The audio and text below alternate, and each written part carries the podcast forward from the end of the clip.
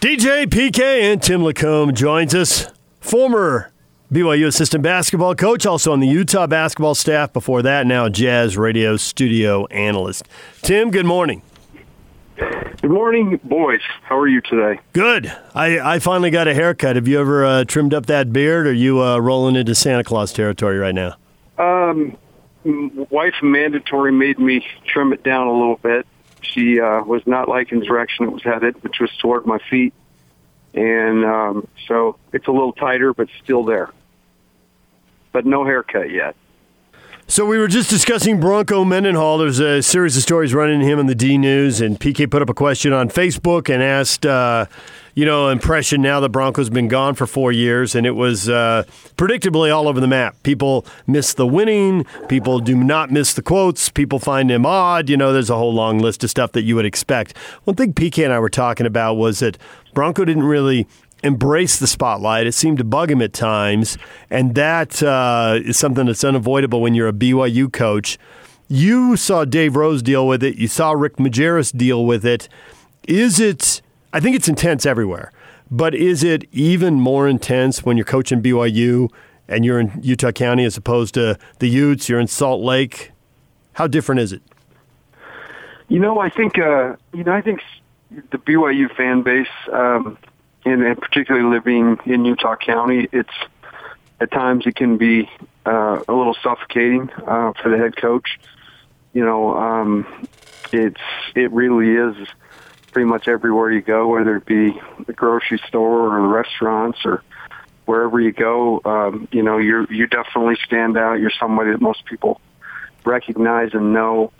Um, and I think that in comparison to Utah, you know, I think that Salt Lake being a little bit more, um, you know, having a little higher population of maybe people that aren't as interested in Utah, whereas BYU, pretty much everybody down here, you know, it's a, it's pretty much a BYU place, and so um, I, I can definitely see where Broncos coming from. I think that uh, you know, toward the particularly toward the end, coach was was ready to not have uh, everybody stopping and talking about the roster because you end up having think you end up having the same conversation a hundred times a day, you know, and it's just a matter of trying to figure out a way to get where you need to go without having to, uh, you know, have that conversation again.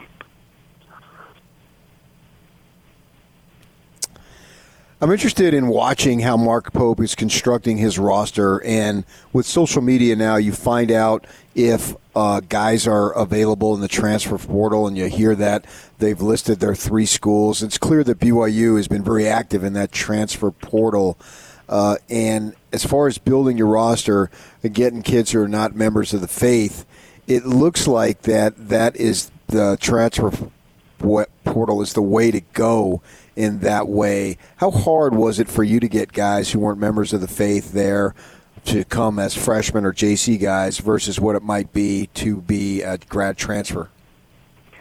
You know, typically, um, and especially, you know, BYU got a has always had a basketball name. Um, I think, you know, they, there's been enough good players that have come through. Um, you know, Danny Ainge, you can always talk about, and Jimmer Fredette, obviously what he did when we were there, but uh, BYU with its its TV presence and ESPN and um, you know there's there's always an interest uh, to a certain extent. I think it's kind of drilling down, and when you start talking about what the commitment really is, um, uh, I think that the transfer portal actually, you know, uh, and I think this was emphasized a bunch with Matt Haarms is, you know, he said it, and I think the staff said it countless times. Hey, I only need to be there eight months, you know, not even a full year.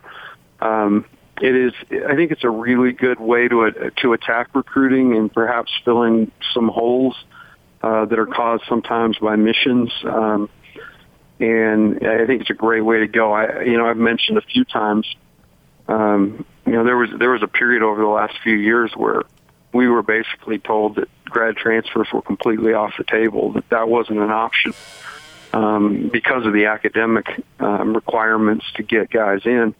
So unless they were carrying, you know, uh, above a 3.0 and really genuinely could qualify for um, a graduate program at BYU, which is difficult.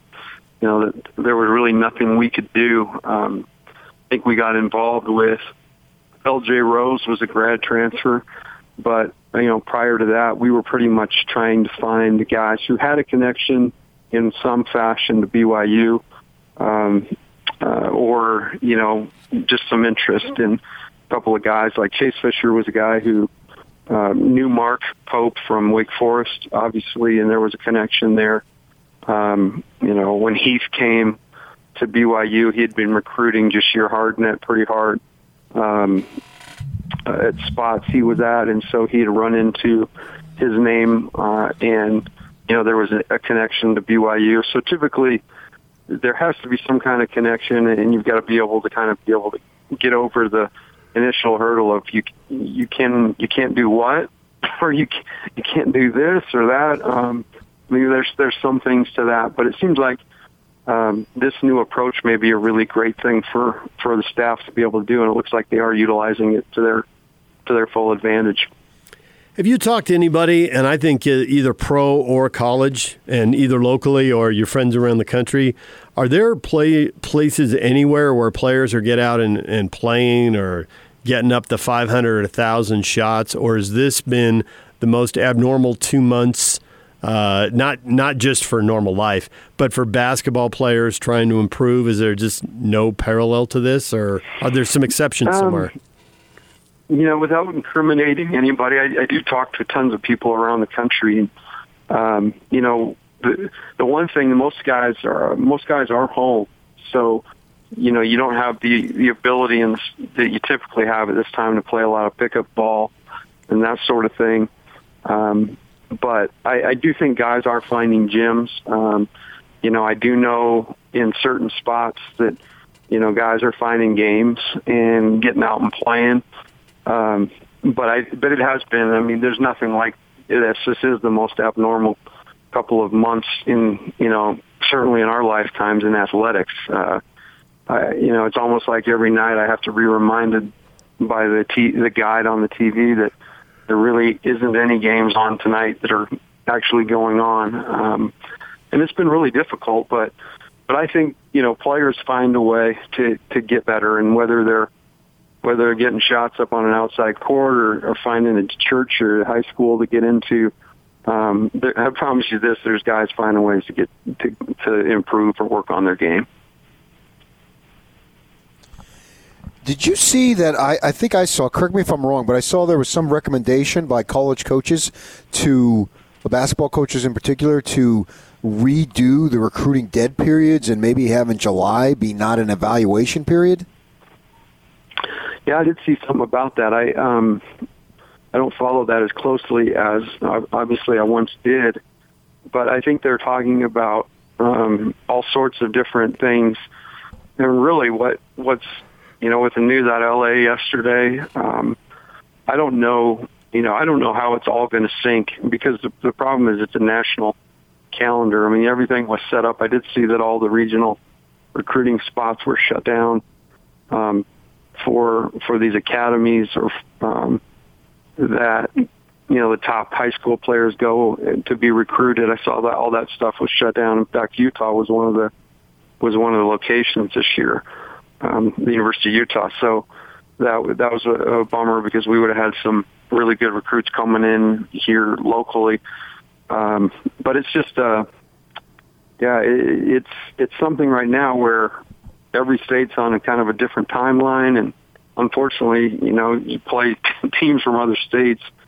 I just don't know how this is all going to work. I uh, I still have my doubts as to. I know there's all sorts of people saying that there's going to be football and there's going to be basketball and but I, I just don't see how it's going to happen right now and, unless something ma- major changes.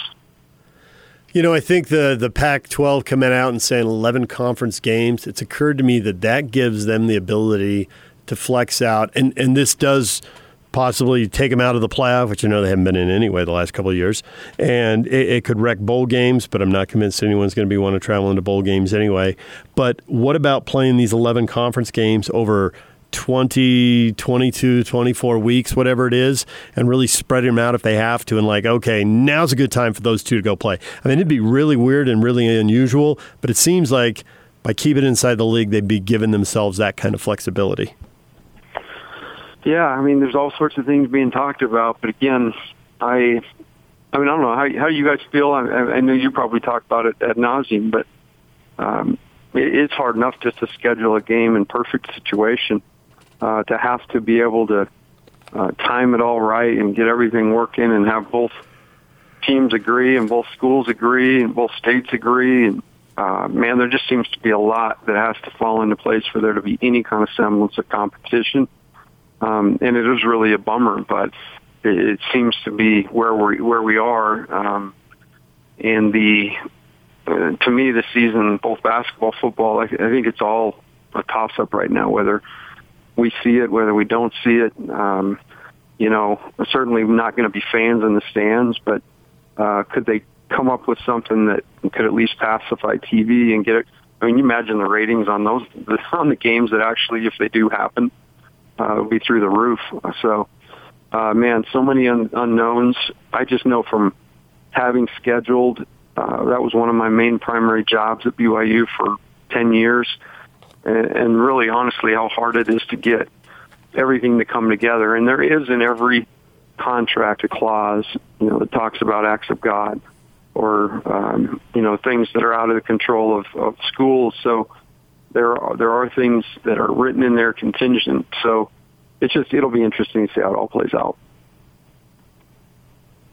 Do you think we'll see any significant changes that'll be basically mandated going forward, such as you know with recruiting that maybe we don't travel as much, or in basketball?